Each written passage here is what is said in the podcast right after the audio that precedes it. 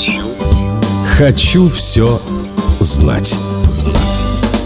Вплоть до начала пандемии коронавируса в доме приемов американского посольства, так называемом Спасса-хаусе, в Большом Спасо-Песковском переулке в Москве проходили регулярные концерты заокеанских звезд. Разумеется, закрытые. Попасть на них без приглашения было невозможно. Они не прекращались даже в разгар холодной войны. Например, зимой 1984 года в Спасса-хаусе выступил классик американского фолка Джон Денвер а на разогреве у него был ведущий кукольного маппет-шоу лягушонок Кермет. Он рассказывал, что приехал в Советский Союз для мониторинга положения местных жаб. Правда ли, что здесь их заставляют становиться красными? Но советские чиновники отказали ему во встрече с жабами, мотивируя это тем, что зимой все они находятся в спячке. Надо сказать, что создатель маппетов Джим Хэнсон приехал не только за этим. Он засвидетельствовал свое почтение Сергею Образцову, Кузнецову и подарил ему четыре старинные ярмарочные куклы, которые сегодня можно увидеть в музее театра кукол.